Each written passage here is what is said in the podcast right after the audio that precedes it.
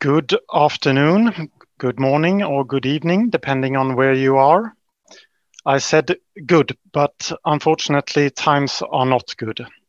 Darkness has once again descended upon Europe as Vladimir Putin has escalated Russia's aggression towards Ukraine, which of course started already in 2014, and launched a large scale armed attack causing death, destruction, and displacement.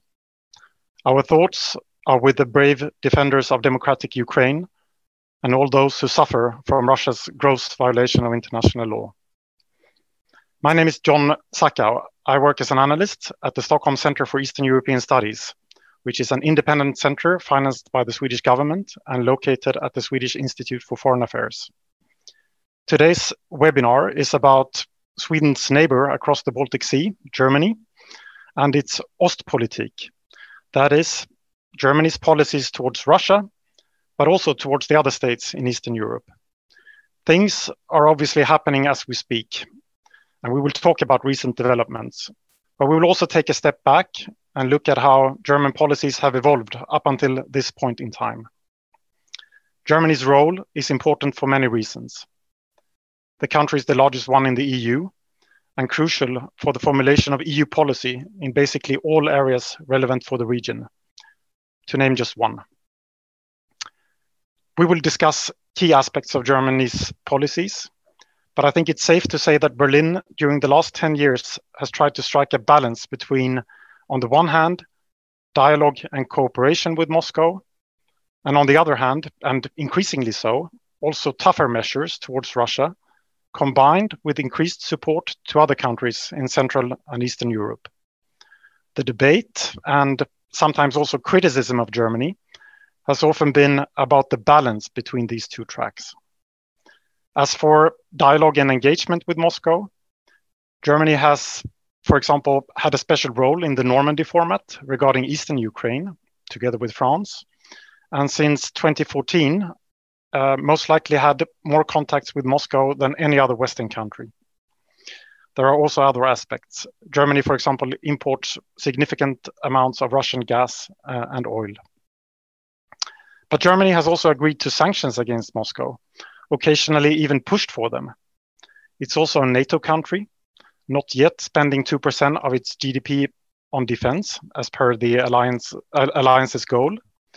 Uh, but it's participating in, in NATO's nuclear sharing arrangement and deploying soldiers to Lithuania as part of NATO's reassurance and deter deterrence measures. Often, these policies are explained as having historical roots.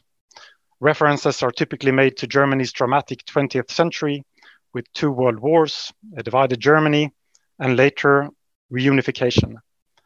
But history can be interpreted in many ways, and emphasis can be put on different events and aspects. And there may be different views regarding what Russia's conflicts really are about. This event was planned already before Russia launched its large scale attack on Ukraine almost two weeks ago. The title chosen, Continuity or Change, has perhaps partly been answered, since many, including Chancellor Olaf Scholz, say that Russia's war of aggression against Ukraine marks a turning point in German foreign policy. Sacred cows are now being slaughtered. Nord Stream 2 has been scrapped, Unprecedented sanctions have been imposed on Russia. Germany will increase its defense budget significantly through a special fund totaling 100 billion euro that will facilitate a spending of more than 2% of GDP on defense every year. And Germany is now delivering weapons to Ukraine, despite recent statements about its quote unquote historical responsibility not to export weapons to conflict zones. The list can be made longer. Today, we will take a closer look at these things, perhaps question some of the things I just said, and try to get a better understanding of what the drivers and constraints for Germany's policies are. For this task, we have a stellar panel of prominent experts. I'm very happy to present Sabine Fischer from the German Institute for International and Security Affairs, SWP, in Berlin. Angela Stent from the Brookings Institution and Georgetown University in Washington, D.C., but currently in Texas, as I understand it, and John Lough from Chatham House in London. Very welcome, all of you. The outline of the discussion is that we will have introductory remarks from our panelists. After that, we will have a discussion and then open the floor for questions from the audience. Those of you who listen in using Zoom may ask questions during the Q&A function down in the center of your screens. And if you're watching our live stream on Facebook, please use the comment field there. Uh, please post your name and affiliation if you have one. I will then gather the questions and bring them into the discussion. I should also add that this webinar is being recorded and will be available to watch or later at www.ui.se. Without further ado, Sabine Fischer, if I understand you correctly, you argue that a shift in German policy started already years ago, and that there, in fact, have been a chain of events with several smalling turning points preceding the recent one. Could you please elaborate on this? Yeah, thank you very much, um, John. And thank you very much also to all the organizers for giving me the opportunity to speak today. I'm aware that I'm, so to speak, the German on the panel. And I'm not entirely sure if this is a good thing or a bad thing, but anyhow, I'm very happy to be here. So thank you very much. And indeed, um, um, I think there has been change, and I would like to elaborate on that in three um, points. First, briefly talk about the traditional pil- pillars of German Germany's um, Ostpolitik or policy towards Russia, then indeed talk about the change in this policy uh, specifically over the past decade, and lastly talk about very briefly Russian perceptions and misperceptions of German um, policy towards Russia. So very briefly, um, about the pillars of Germany's traditional post Cold War approach towards Russia. I, I see three um, in particular um, history, interdependence, and gen- more generally speaking, um, Germany's strategic culture. So, history, I mean, particularly, you already mentioned this, John. Um, the history of the of yeah uh, of the 20th century and here specifically um, the, the Second World War and of course the end of the Cold War and Germany, German unification. So there is this combination of a sense of responsibility and a sense of gratitude that for a very long time impacted um, Germany's policy towards Russia very heavily. Interdependence, I would like to stress here that um, unlike, um, I mean, you know, inter, interdependence is always between Germany and Russia is, om, is, om, is very often described as economic in particular. I think it's broader. Economic interdependence indeed plays an important role, but there's also, or was also political and also societal interdependence. And these three areas or levels are very closely intertwined. And as you all know, this interdependence, the economic interdependence, but also the political interdependence, and at, at times or partly the, the interdependence at the societal level, transformed um, into an entanglement that had problematic um, political implications. So, networks, um, transnational networks between economic um, actors, business actors, um, but also political actors. If you think of Gerhard Schröder and others, um, that of course had an, an, an, impact on Germany's policy as well. More generally speaking, third point um, is Germany's strategic culture, or as others would say, lack thereof, which in Germany is um, often called a culture of restraint with, with respect to everything that is related to defense, power politics, um, and also policy or political instruments in international crisis situations that go beyond diplomacy. Um, and I think this too is, I mean, you know, it has been a very um, important part of, of uh, Germany's foreign policy culture, if you like, and that this too had had um, a very strong impact on Germany's um, policy towards Russia. Second point, as John already mentioned, um, I think there has been a lot of change, um, specifically over the past um, decade. Um, and yeah, this change, I think, I mean, consecutive German governments over the past 10, 12 years have become more critical towards Russia and have expressed this criticism in their political approaches. And there has also been change in uh, public opinion um, and the public image of Russia in German um, society. And I think there are some very important milestones um, in this development. Um, the first key milestone that I see is indeed Putin's return to the Kremlin in uh, 2011 and then um, the the crackdown uh, on mass mass protests against rigged uh, Duma elections and also Putin's return to the Kremlin um, in 2011 and 2012. I mean, this basically terminated the German dream of a modernization partnership with Russia, and I think this was a very important um, moment in in political thinking about Russia in Germany. Um, and later had an impact on, on, on Germany's policy towards Russia. Then, of course, uh, everything that happened in 2014, the annexation of Crimea, um, and the beginning of the war in the Donbass. And this was the moment when uh, sanctions became an integral part of um, Germany's policy as an instrument. Um, and also I mean, yeah, uh, an integral part of the European policy um, with German, with strong German support um, towards Russia. Um, and of course, and this is another very important point, I think, uh, from a German perspective, domestic developments in Russia. So increasing authoritarianism, repressions, the constitutional reform in 2020, everything that happened um, around Alexei Navalny in 2020 and 2021. This had a very heavy impact on public opinion as well in Germany. Um, and I mean, this is actually it's a it's I think um, this is a very important thing to know about uh, Russia's image in German society.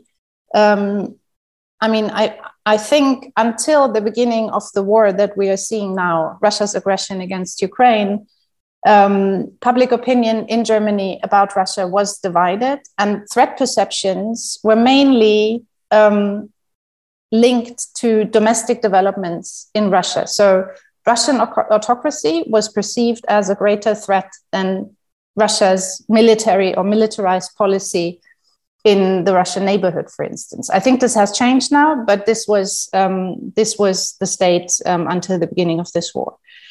Um, so I think to cut a long story and a complex story short, the about phase that we saw um, on the 27th of February, uh, Federal Chancellor Olaf Scholz's speech in front of the Bundestag um, and the announcements he made um, on that day, um, that was actually the, the peak, or if you like, the culmination of this development of change. And now we have a German policy that does not rest exclusively on diplomacy, but indeed also on sanctions since 2014. And, um, and this is um, the new element on the ideas of um, deterrence and defense. Um, and this is indeed, it's a very fundamental change, I think. Um, and it also, I mean, the crisis really hit an, a government that was new and that was um,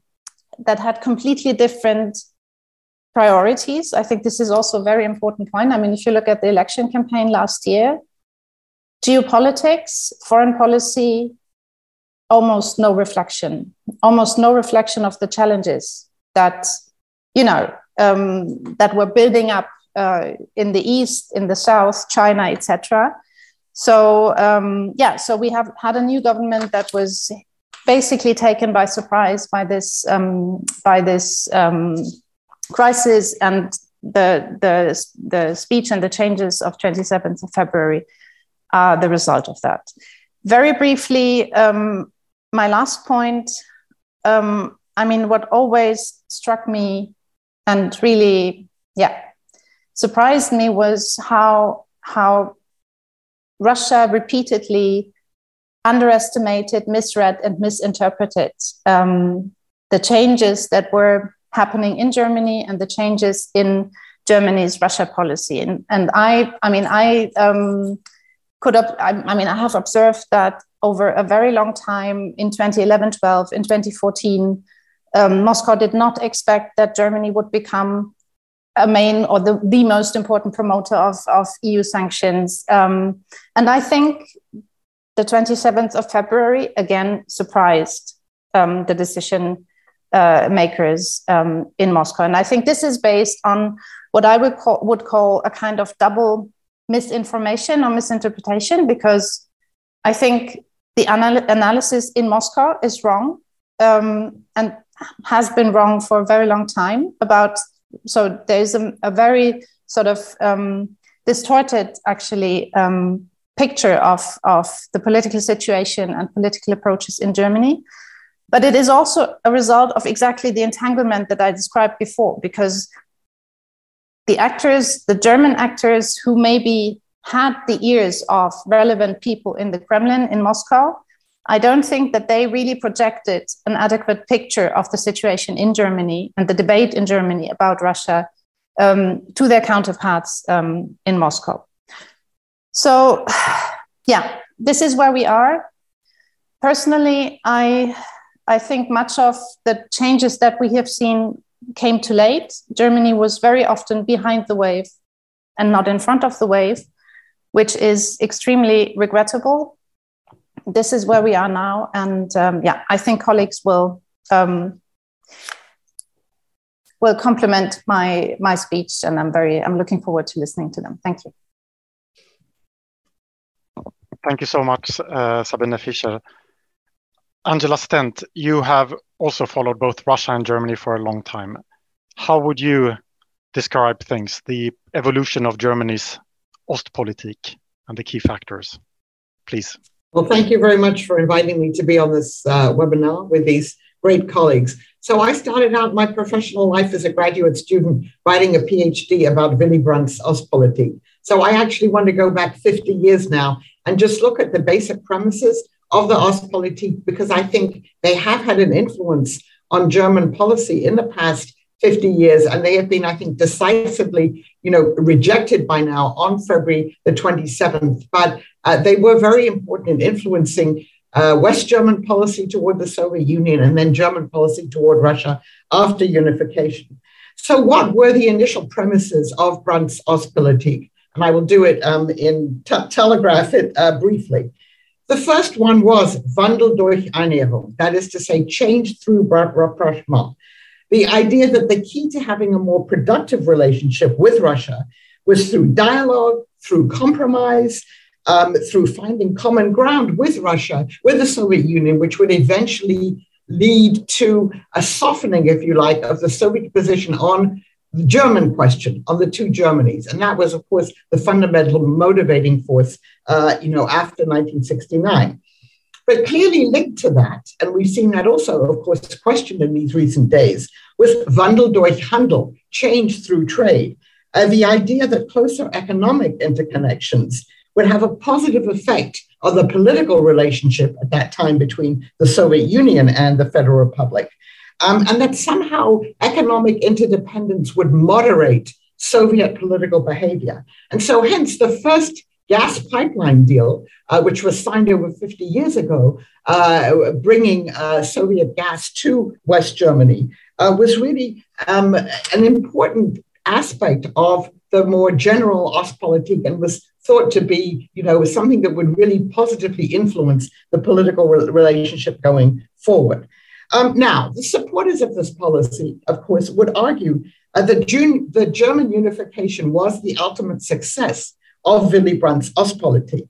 And of course, in thinking about this, as I was thinking about what I was going to say today, um, one can maybe question some of that. You could argue that the GDR's increasing inability to deal with its population, its kind of bankrupt political system based on increasing repression, um, and also Moscow's total lack of strategy towards the German question and the GDR. Um, you know, it, by the time 1989 came around, that that really led to the collapse of the wall and unification. Uh, but still, I think very much uh, it was believed um, in Germany at the time that it was the Ostpolitik that had produced this result.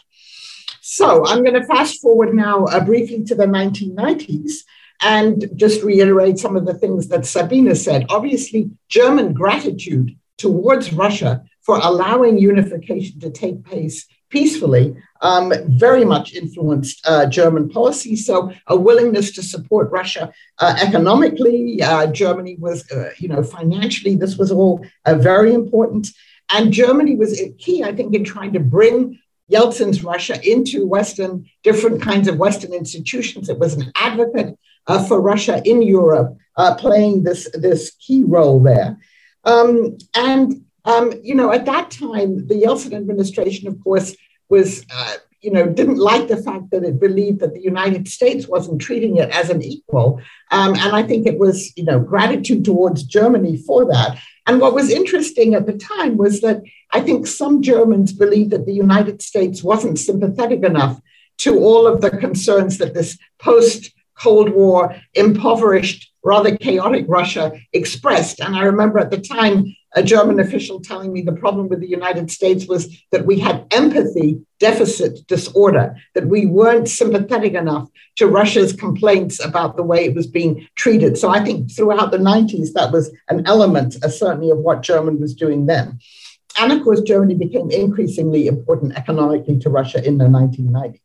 Now, um, when Putin came to power, I would say, uh, you know, the significance of Germany for Russia uh, did change. Putin was, after all, the German in the Kremlin, uh, described by Alexander Rahr. He had his experience in Dresden. Um, you know, when I think back to the speech he gave in the German Bundestag in 2001, this was, you know, Putin in year one or year two reaching out to Germany, wanting better relations with the West. It's unimaginable that we could hear a speech uh, from him like that today or even three weeks ago. Um, uh, and so um, the anticipation, I think, then was that the German Russian relationship would obviously continue to be the key uh, relationship for Russia, uh, certainly in Europe and maybe in the West.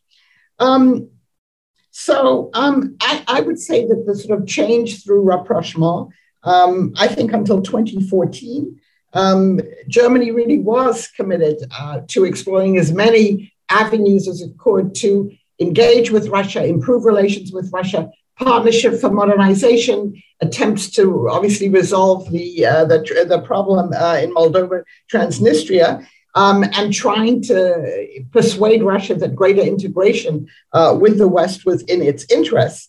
Um, and yet, none of these German policies, I think one has to say now, did very much or anything really to temper the kind of greater repression that Sabina has already described that was happening in Russia, or indeed to temper Russia's policy uh, towards Germany or toward Europe. Um, and we saw a Russia throughout all these German attempts that was becoming more aggressive um, at home and more aggressive abroad. Um, and that all of these partnerships for modernization have done nothing to create the institutions of a modern state in Russia. And if you look at Russia today, it's run by a small group of people from the intelligence services and lacks many of the institutions that Germany really tried hard with the European Union uh, to create in Russia. Now, and how about the Wandel durch Handel? How did that fare, the change through trade? Um, it's become increasingly clear throughout the uh, Putin's time in office that he has done everything he can to separate uh, the economic from the political relationship, to pursue closer economic ties, but to ensure that that doesn't really have any impact on the overall political ties. Um, obviously, we have uh, Germans who have been interested in uh, their the lucrative economic deals with Russia. Uh, Gerhard Schröder has already been mentioned. I will say his name and say no more about this. But obviously, you do have a constituency, or you did until last week, uh, of Germans who very much believed in the importance of pursuing uh, these economic ties with Russia. Um, so when you fast forward to February the 27th, I mean, to me, this was a sea change and really a fundamental repudiation of 50 years of premises about dealing with Russia, policies that Germany really tried to pursue to, to temper, if you like, Russian behavior, to integrate Russia more in the West, have really now come um, to an end, a, a, very tragic end with this invasion of Ukraine. Um, again, when I watched Chancellor Scholz's speech uh, on the 27th, and I just look at uh, what he promised to do, and you've already mentioned much of that, John, it's the 1,000 anti tank weapons and 500 Stinger surface to air missiles. And only a week before, Germany was still saying it really couldn't send arms to Ukraine because of its historical responsibilities um, and, and its desire not to, you know, to provoke a greater conflict. Um, Germany spending now more of 2% on its GDP after decades of saying it really couldn't do that. Uh, and this starts in the year 2022. Obviously, the support of Germany for its East European NATO allies, uh, greater, greater military support, greater financial support, um, the halting, of course, of Nord Stream 2, um, and then joining all the financial sanctions, again, against Russian banks, uh, excluding some of them from the SWIFT um, system, export controls, massive sanctions uh, pact, which really, again, a few weeks beforehand, Germany had been very reluctant to say that it was joined. Uh, and of course, banning Russia Today and Sputnik uh, from the German airwaves. So all of this signals at least a real rupture, a break in 50 years of policy. Um, and the idea that engagement with, with Russia was, was, you know, paramount, very important to keep these contacts open. Obviously, Chancellor Scholz went to Moscow. He's been in contact uh, with Putin um, even since the, the war began. Uh, Germany really questioning um, these premises. So I guess my question is going forward, and I'm sure we will talk about this. Um, what does this do in the longer run? I mean, some of it will have to do obviously with what happens um, in this war. Will there be a new equilibrium? Will there be a recalibration going forward? But right now, the rupture seems quite drastic. Uh, and I will be interested also to hear, particularly from Sabina, uh, what German public opinion um, is, is saying about this. I've looked at the huge demonstration that took place in Berlin after, uh, after the war broke out, but how this is impacting public opinion, particularly in the East. Excellent points. Thank you so much. Last but not the least, John Lough, you recently came out with an excellent book titled Germany's Russia Problem, which suggests criticism. Uh, what is this Russia problem that Germany uh, has, or at least has had? And how do you th see things in light of recent events? Please.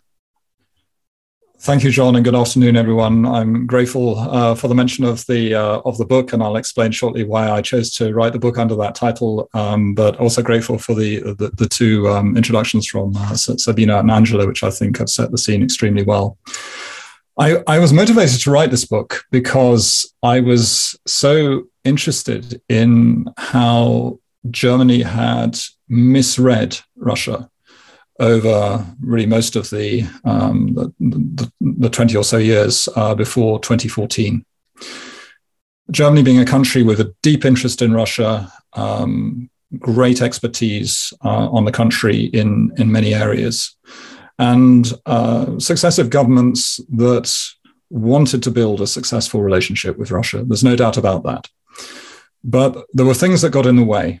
And if I were to try to sort of summarize what I felt were the, um, if you like, contributed to being the blinkers um, that, that prevented Germany really seeing what was happening in Russia, um, particularly during the Putin years, then it, it's really a combination of, of different things. And it's a, a complex combination of fear, sentimentality about Russia, um, guilt, historical guilt, of course, the gratitude that uh, Angela's referred to for unification, and unif- unification uh, really was a miracle um, back in 1990.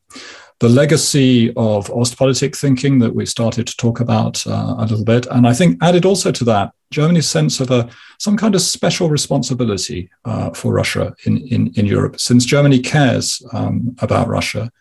And I, I, think feels that its own historical experience is in some ways transferable this country that succeeded in in, in giving up um, the, the, the, the, the sense of um, its you know special uh, role in the world. Um, uh, it's uh, the, the, so-called Sonderweg, um, and uh, dealing with a country that um, un- unfortunately has decided that its own uh, special path, the uh, the Russia's uh, Sobi Put, is is a one that it, it should pursue. So I, I, feel that there was, uh, and that there still is, this, this um, very deep relationship between these uh, two countries. But the, the remarkable thing from my perspective is how, from really the end of the Cold War up to 2014, we saw increasingly unrealistic Russia policy from Berlin this um, need to have maximum possible dialogue across um, multiple fronts, which Germany was very successful in building with both society and government. And at the same time, the expansion of trade. And the idea was that if you expanded trade, it wouldn't just stabilize relationships, um, the relationship between Germany, uh, between Russia and Europe. It, it would also contribute to um, building rule of law, um, making Russia, if you like, more interoperable with um, Europe. What we saw, of course, was that it didn't contribute to building uh, rule of law um, at all. And uh, so, for all this uh, close contact and deep knowledge about Russia, there was just insufficient recognition of how Russia was changing and the, the, the, the nature of the system that was taking root. And I'm quite st- struck by the fact that there are, as, as far as I, I can ad- identify, um, no books in the German language, at least, or that have been written by German analysts that explain the, the, the criminal um, origins of the, the, the, Putin system in St. Petersburg. We have a, a couple of outstanding books, um, uh, written one by the late Karen Dawisha, and more recently by um, Catherine Belton, um, the uh, former Financial Times journalist, which explain this extremely well. So there seemed to be, to my mind, an almost sort of conscious denial about just the nature of this system taking root, and a feeling that um, with a you know a German-speaking uh, Russian president, uh, a man who uh, uh, appeared to like Germany and takes a, a, deep interest in Germany, that Germany was somehow well placed; it could maintain a dialogue uh, with Russia. So we, we, we saw through um, the, the chancellorships of Kohl, Schröder, and Merkel, um, up at least until 2014, in the case of Angela Merkel, a remarkable uh, consistency uh, of approach to, uh, towards Russia. But I do agree that in, in 2014 there was uh, really a sort of sharp change in policy, but not a transformation of policy. And what we're seeing now feels much more like a transformation. Sabina referred to the fact that sort of 2012, with Putin coming coming back, then the you know the modernization partnership was uh, at an end. I think you can certainly reasonably conclude that it was an, at an end. It it, um, it never seemed to me to really get off the ground because the the, the only things that were being modernized in in Russia um, under, Putin's rule uh, ultimately um, were the security forces and the armed forces.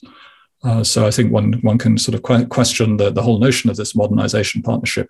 But still, up to 2014, uh, Foreign Minister Steinmeier was still talking about a modernization partnership for Russia. And I believe so even for a short while, even after the annexation of Crimea. So, which t- tells us something just about the, the, the, the policy thinking um, of the time. Um, I certainly agree that uh, the uh, Angela referred to uh, Putin's uh, Bundestag speech in uh, 2001, an absolutely brilliant speech. Uh, I think we have to give the Russians credit when credit is due. Brilliant speech, and also very impressively delivered. And if, if, you look at the video footage of that speech, which up until recently was still widely quoted, you can just see the, the psychological effect of a, a young Russian president speaking German, talking about the place of Russia uh, and Germany in European culture, how this was received by the, the members of parliament. It's really quite an extraordinary uh, exp- uh, spectacle. So, if people listen to that te- uh, with, with, with, great attention, um, you probably would say they didn't listen to the same degree or with the same degree of attention to Putin's Munich speech uh, six years later in, uh, in 2007. Uh, equally, the the war in Georgia uh, in 2008, I think, was largely glossed over in Berlin. There was a belief that um, uh, President uh, Medvedev uh, could be the man for the, the, man of the future, and that uh, under him the prospects for modernization might look much better. Um, but it just it just didn't happen.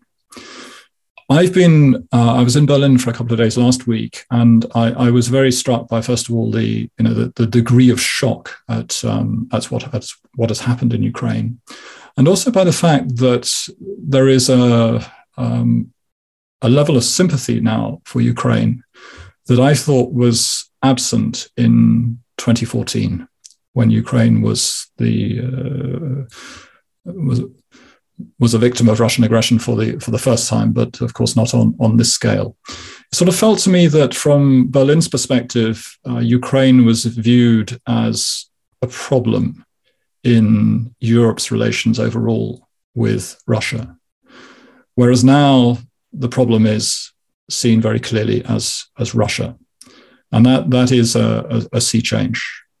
And I, I, argue in my book that um, Germany should have been doing much more for Ukraine.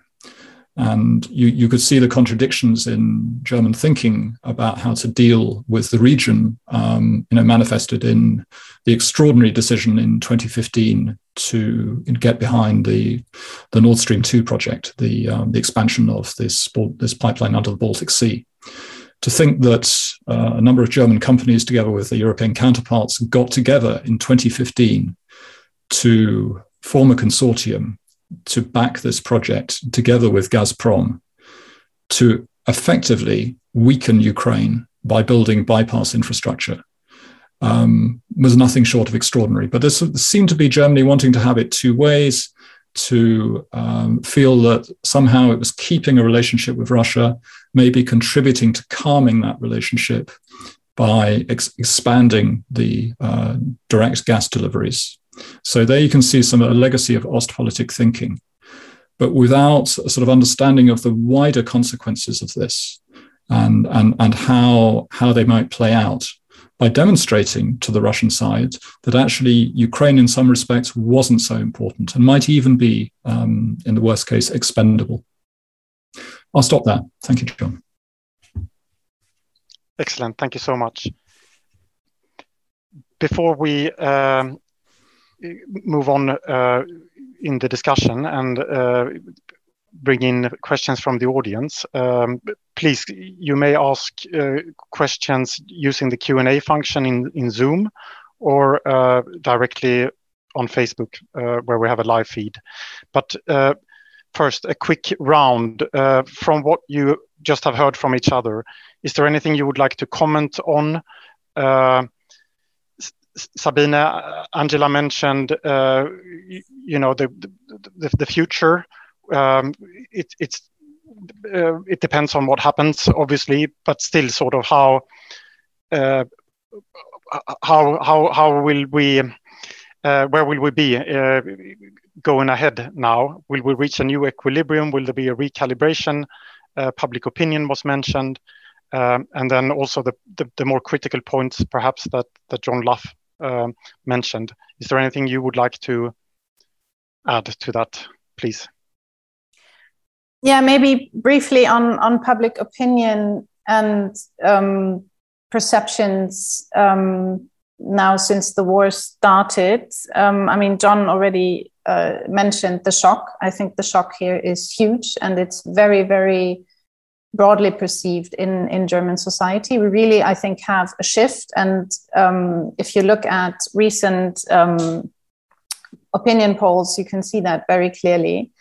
At the same time, there is um, a tangible, if you like, marginalization of the quote and yeah, in quotation marks, the, the Russlandversteher. Yeah, there is a marginalization in the Russia debate, which is very important, I think, of the AFD, the, the alternative for Germany, and also the left. I mean, this is something, again, this is a trend in my view. Um, this was um, pretty visible already last year and around the elections.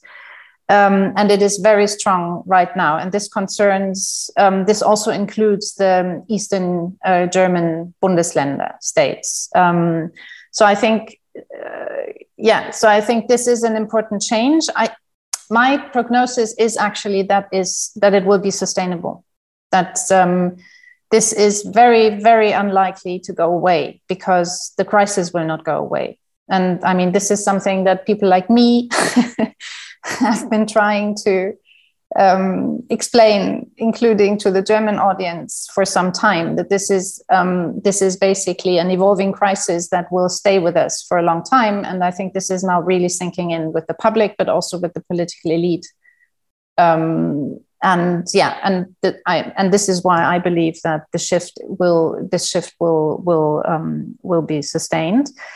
Um, yeah, and just to make that clear once again, I, I mean, what is really important that is that unlike previously, Russia is now being perceived as an immediate security threat. This is really this is a sea change for, for German public opinion because this was never the case until literally three weeks ago.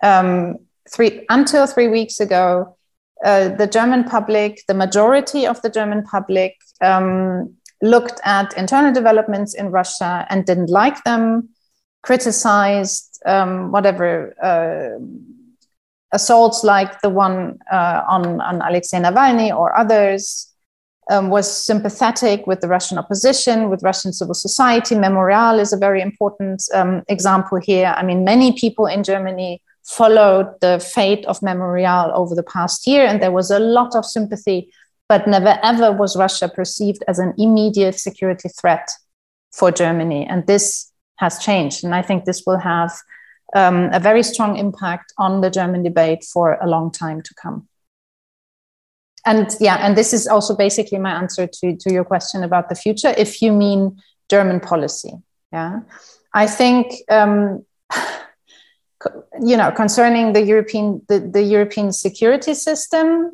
now everything depends on how this horrible war evolves and what the result of the war will be. So I think here we have only questions for now and very few answers. Indeed, and it's uncertain what will happen if um, if the conflict escalates uh, within Ukraine, maybe even without uh, outside of Ukraine. Uh, the number of refugees could increase significantly.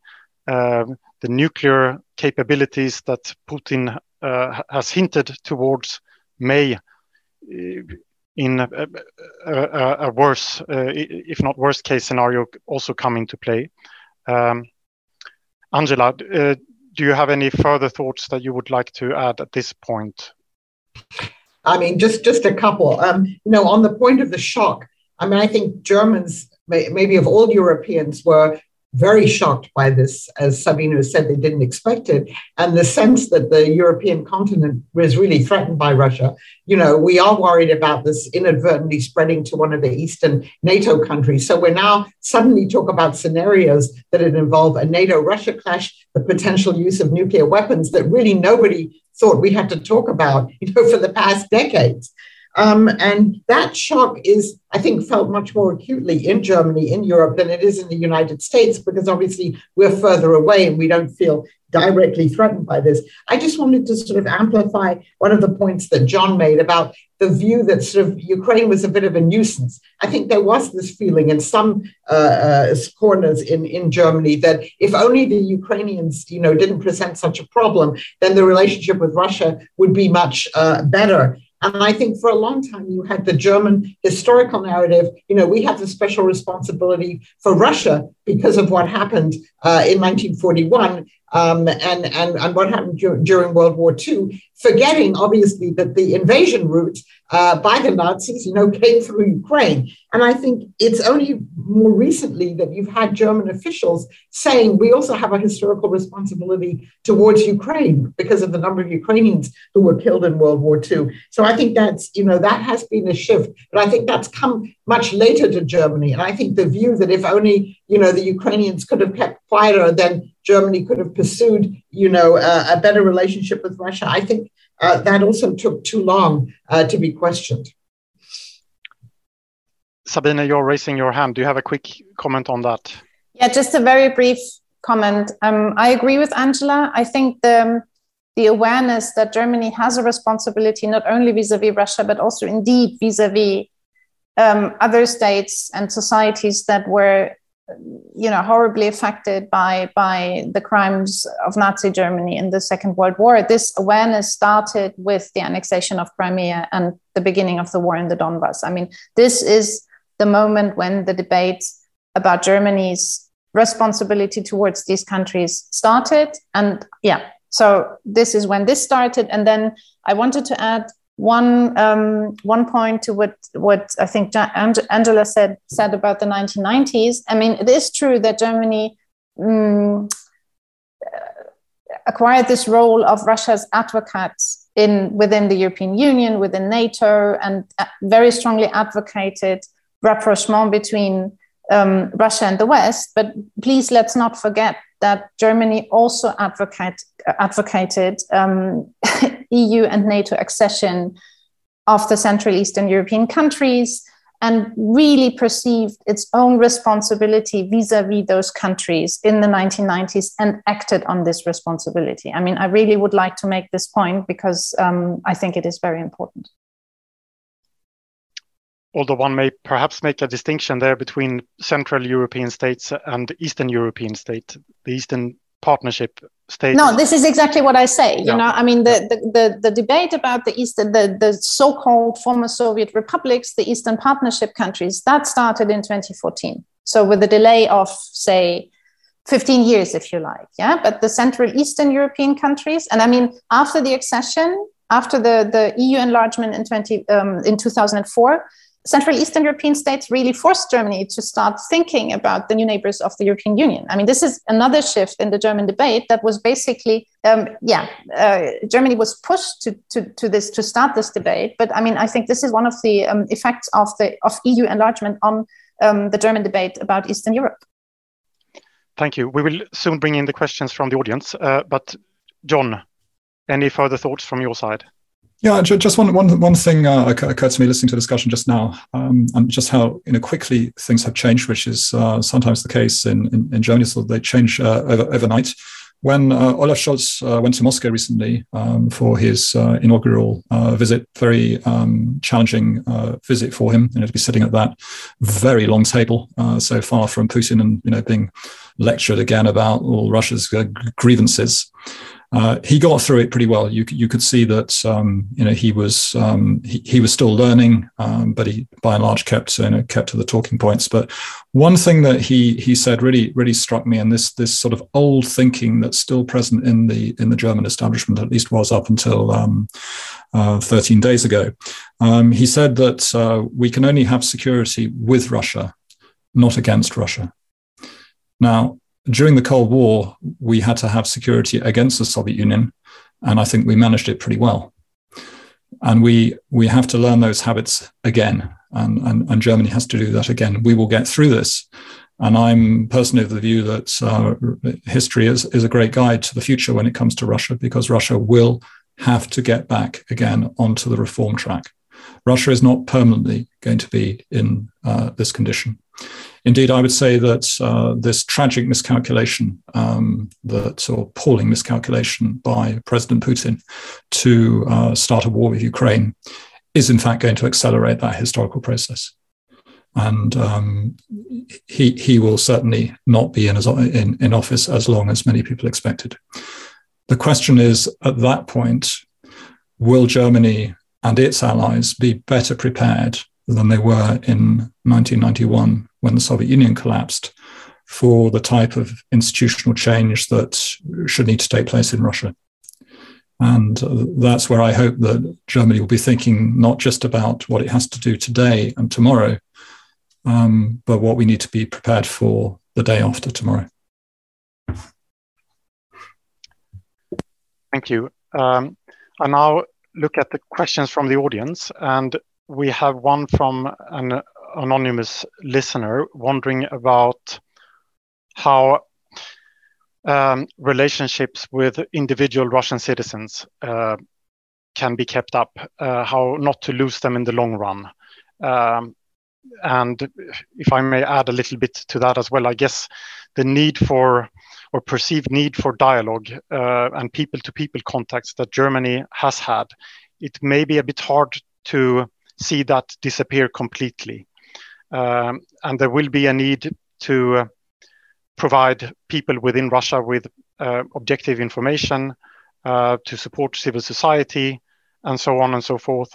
Um, what's the German debate on that? Has has the strategic thinking uh, reached that stage that that people are thinking about these, these these things in light of the increasing repression within Russia?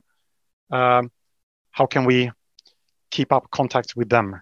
Any thoughts there from anyone? I, I can jump in if you if you if you want. I mean, this is an area um, that I've worked in for a number of years, including in Russia until the beginning of last year. So, um, so I mean, indeed, from a German perspective, um, this remains very important, and at the same time, it is very, very clear that the the spaces for people-to-people contacts are not only shrinking; they're basically zero now, and this is a huge problem. So political foundations are withdrawing; they're closing their uh, their, their offices. The German political foundations, um, excuse me, they're closing their offices. You know, bringing local um, staff out of the country because being affiliated to a German political foundation has become dangerous. Um, it's the same for other organizations operating in Russia. Um, the Goethe Institute in Moscow and its regional offices, they are still working and they hope to be able to keep this up. Um, they are relatively far removed from, from politics, so perhaps there is some hope, but um, I think, yeah, it, it will become more difficult for them as well. And I think, um, I mean, it's a little bit too early to to really see what can be done in Russia in the future. I'm relatively pessimistic. I think we will have to um, start working very intensely with the Russian diaspora, which is growing as we speak, because I mean, the exodus from Russia of um, people who have liberal attitudes and opinions and who are politically active journalists, civil society representative, etc., etc., is it's just mind-boggling as a matter of fact. And many of these people, of course, um, or yeah, not not few in any event, will will end up in Germany because they have very co- good contacts in Germany. So this, so I think this will be one of the pillars of our future work with Russian society. Will be working with the di- diaspora and in the hope that through the diaspora and through their contacts with their home country, um, we can keep in touch in one way of, or another. But it, it will become very, very difficult.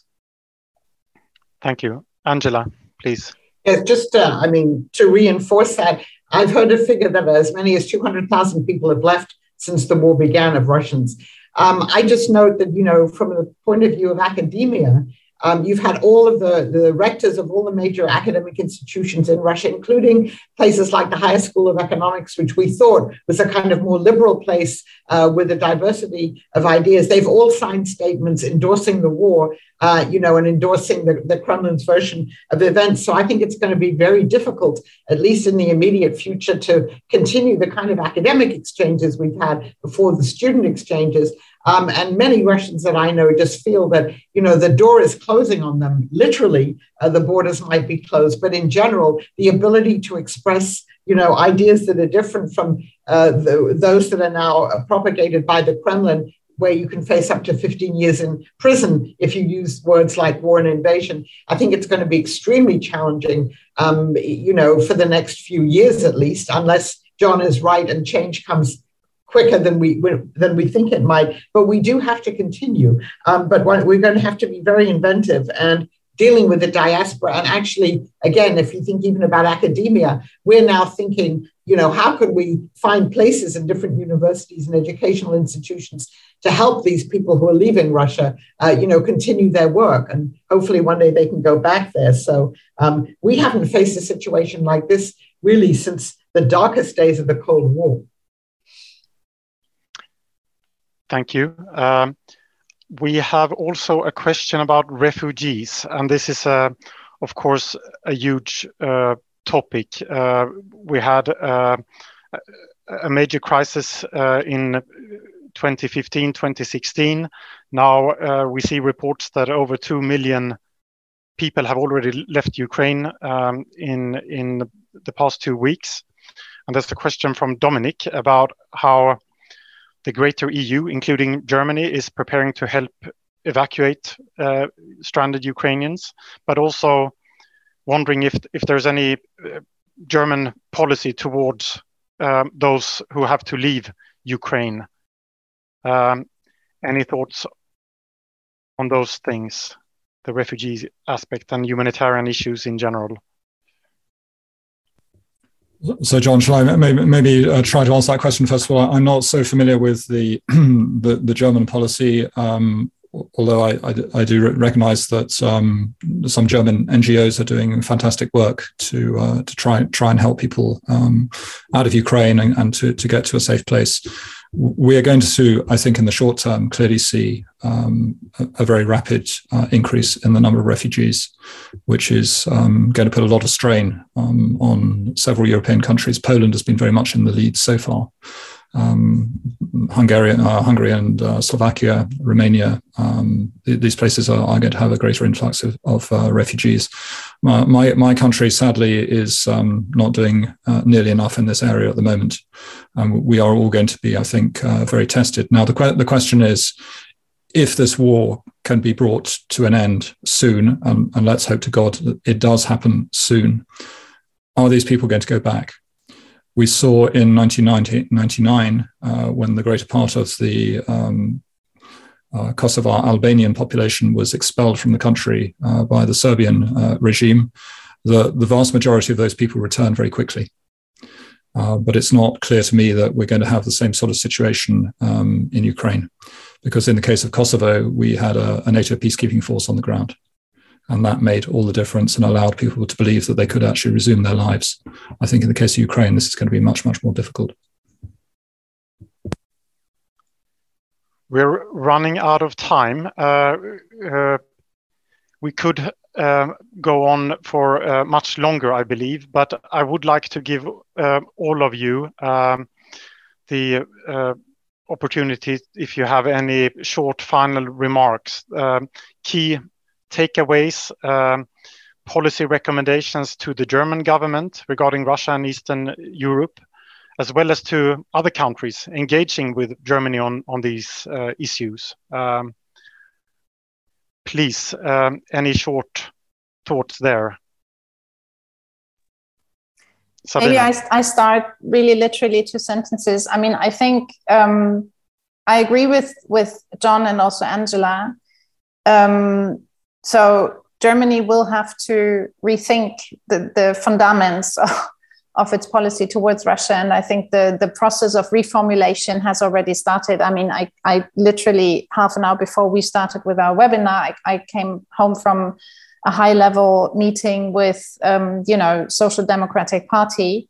And we were discussing exactly that. So what does all this mean for the, the line of the, the political line of the social democrats but also really uh, of the german government so i think this is it's ongoing and um, yeah and i think the new german policy towards russia but also towards the eastern neighbors and within the framework of the western alliance will be very different from um, from german policy in the past maybe Thank i would you. just add to that that um, I think what's been remarkable is the transatlantic coordination, particularly coordination between the United States and Germany, and obviously other European allies too. Um, I think there's not a large gap now between the way we all view what's happening in this Russian Ukrainian war and also the question of how you deal with Russia going forward. So it's it's too bad that under these tragic circumstances, this has been a wake up call to really have greater allied unity over this, and hopefully this this will go forward.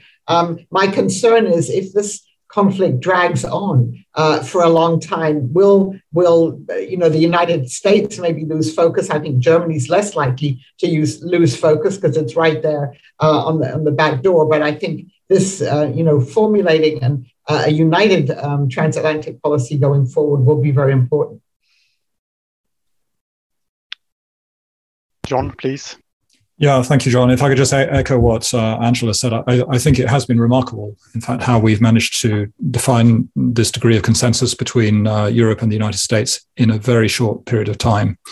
If you think back to uh, 2014, uh, it took the EU several months to unveil a sanctions package and then a pretty mild sanctions pack- package against uh, Russia. Uh, and it would not have happened if there had not been the shooting down of the Malaysian airliner. So we've we've learned some lessons along the way. Uh, I think the the big short-term challenge uh, for Germany is to to be able to manage uh, a potentially very serious energy crisis. And I, I, don't think the Russians are bluffing when they're talking about uh, cutting off, um, for example, the Nord Stream 1 pipeline. And this c- could put um, Germany under a great deal of pressure. So it's going to have to move very quickly to uh, revise its energy, energy, policy and to reduce this uh, excessive dependence on uh, Russian fossil fuels. Sabine, you raised your. Yeah, I just wanted to add one um, thing to the to, to what John just said about the energy crisis, which is really imminent and it will be very serious. So this is, I mean, we're happy that we're at the end of the winter now, but um, you know, generally this is a very serious situation for Germany. But just to make clear the extent to which public opinion has shifted, um, in a recent poll, a large majority, I don't remember the exact figure, 65, 70% said they were prepared to accept additional costs um, you know that as as implications of sanctions against Russia because of the of Russia's aggression against Ukraine. So this gives you a glimpse of what is going on um, in public opinion in Germany at the moment. So there's a much larger acceptance of costs and of the implications of this crisis. Thank you so much. Uh, developments continue. The, the, Russia crisis is not over. Um, the discussion uh, about what could and should be done will also continue. But uh, we've learned uh, quite a lot today, and thank you all for your excellent contributions.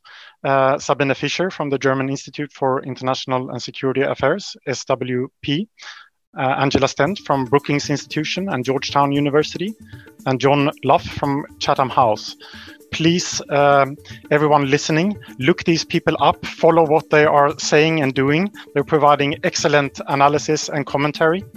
Uh, and also keep an eye on what's coming, coming from the Stockholm Center for uh, Eastern European Studies. We will also try to contribute to this discussion. And thank you all for watching and contributing with questions. All the best from Stockholm. Thank you.